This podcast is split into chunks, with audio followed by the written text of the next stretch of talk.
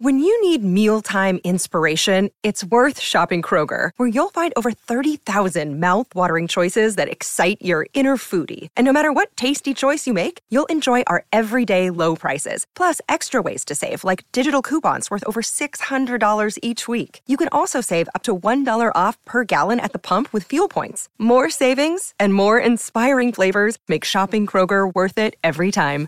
Kroger, fresh for everyone. Fuel restrictions apply. Rosa Spina dei fratelli Grimm.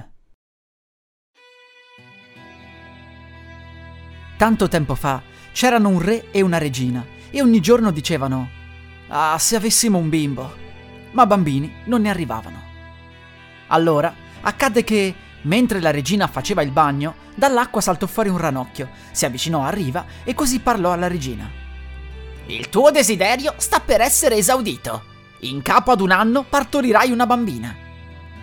Quello che il ranocchietto aveva detto si avverò e la regina partorì una bimba talmente bella che il re non sapeva più contenere la sua gioia e ordinò che venisse allestita una grandissima festa. E non invitò solo i parenti, gli amici e i conoscenti, ma anche le fate, perché fossero propizie e benevole con la piccola nata.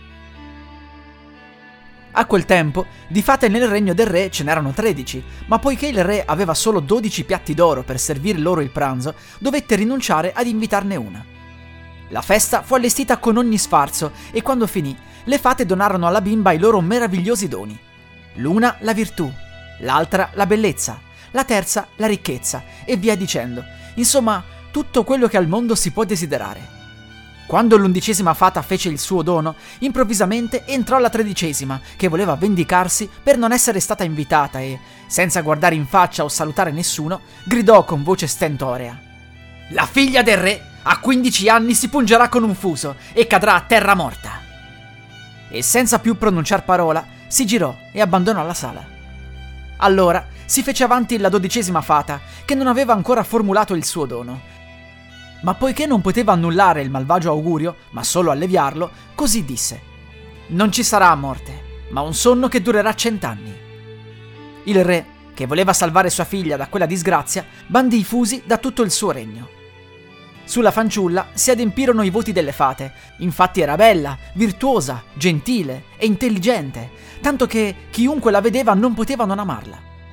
Allora, accadde che proprio il giorno in cui compiva i 15 anni, il re e la regina non c'erano e la fanciulla rimase sola nel castello. Allora se ne andò in giro in ogni luogo, visitò stanze, dispense, fino a che giunse in una vecchia torre. Salì una stretta scala a chiocciola che la condusse a una porticina. Nella toppa c'era una chiave arrugginita e, quando la girò, la porticina si spalancò. Lì, in una piccola stanzetta, se ne stava una vecchia donna con un fuso in mano e filava attenta il suo lino. Buongiorno, nonnina, disse la figlia del re. Cosa stai facendo? Filo, disse la vecchia rispondendo con un cenno del capo. Che cos'hai in mano che gira così allegramente? chiese la fanciulla e prese il fuso perché anche lei voleva filare. Non appena ebbe sfiorato il fuso, l'incantesimo si compì e lei si punse un dito. Come sentì la puntura, cadde su un letto che si trovava in quella stanza e sprofondò in un sonno profondo. Quello stesso sonno si diffuse in tutto il castello. Il re e la regina, che erano appena rientrati quando raggiunsero la sala del trono, caddero a terra addormentati, e con loro tutta la corte. E s'addormentarono i cavalli nella stalla, i cani nel cortile, le colombe sul tetto, le mosche sulle pareti. Perfino il fuoco che crepitava nel focolare si zittì e s'addormentò, e l'arrosto smise di sfrigolare. E il cuoco, che aveva afferrato lo sguattero e gli voleva dare una sberla perché ne aveva combinata una delle sue, lo lasciò andare e si addormentò. Il vento si addormentò e sugli alberi accanto al castello fu solo silenzio. Attorno al castello crebbe un roveto che diventava ogni giorno più fitto e alto e che alla fine circondò il castello e lo ricoprì tutto, tanto da farlo sparire alla vista di tutti. Non si vedeva più nemmeno la bandiera sulla torre più alta nel paese si sparse la leggenda di Rosa Spina, come veniva chiamata la bella principessa addormentata, e di tanto in tanto veniva qualche figlio di re che voleva penetrare nel roveto. Ma nessuno di loro riusciva a penetrarvi, perché le spine li trattenevano come fossero mani adunche, ed essi si impigliavano in quelle spine e lì morivano miseramente. Dopo molti e molti anni giunse nel paese un principe al quale capitò di udire un vecchio raccontare del roveto. Lì dietro doveva esserci un castello e nel castello una principessa meravigliosa, il cui nome era Rosa Spina. Dormiva un sonno di cento anni e con lei giacevano addormentati il re e la regina e tutta la corte. Già suo nonno gli aveva narrato che molti figli di re erano venuti e avevano tentato di spingersi attraverso il roveto, ma che lì erano rimasti impigliati ed erano morti d'una ben triste morte. Allora il giovane re disse: Non ho paura, attraverserò i rovi e vedrò la bella Rosa Spina. Il vecchio cercò in ogni modo di dissuaderlo, ma il principe non volle ascoltarlo.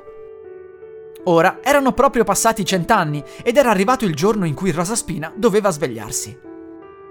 Non appena il principe s'avvicinò al roveto, non gli apparvero che fiori meravigliosi che si scostavano spontaneamente al suo passaggio e lo lasciavano penetrare senza ferirlo. Giunto nel cortile del castello, vide cavalli e cani da caccia che giacevano addormentati e sul tetto c'erano le colombe con i capini sotto l'ala. E quando entrò in casa, le mosche dormivano sulle pareti e il cuoco, in cucina, aveva ancora la mano alzata, come volesse afferrare lo sguattero, e la serva se ne stava davanti ad un pollo nero che stava spennando. Andò oltre e nella sala del trono vide tutta la corte addormentata e sul trono dormivano re e regina. Proseguì e tutto era così silenzioso che poteva udire il proprio respiro. Finalmente arrivò nella torre Aprì la porticina della piccola stanza dove dormiva la bella Rosa Spina. Lei era lì sdraiata ed era così bella che il giovane principe non sapeva distogliere gli occhi da lei. Poi si chinò e la baciò. Non appena l'ebbe sfiorata col suo bacio, Rosa Spina aprì gli occhi, si svegliò e gli sorrise. Allora entrambi scesero dalla torre e si svegliarono il re e la regina, e tutta la corte si svegliò e tutti si guardavano con sguardo pieno di stupore e i cavalli nel cortile balzarono in piedi e si scrollarono, e i cani da caccia saltavano e scodinzolavano, e le colombe sul tetto levarono la testina di sotto l'ala, si guardarono attorno e volarono via. E le mosche ripresero a muoversi sulla parete, e il fuoco in cucina si ravviò, si rimise ad ardere e ricominciò a cuocere il pranzo. L'arrosto riprese a sfrigolare, il cuoco diede allo sguattero quel famoso schiaffo e lo fece gridare, e la serva finì di spennare il pollo. Poi furono celebrate le nozze con grande sfarzo tra il principe e Rosa Spina, e tutti vissero felici fino alla morte. La musica utilizzata è di Zero Copyright Free Music di Emanuele Bella.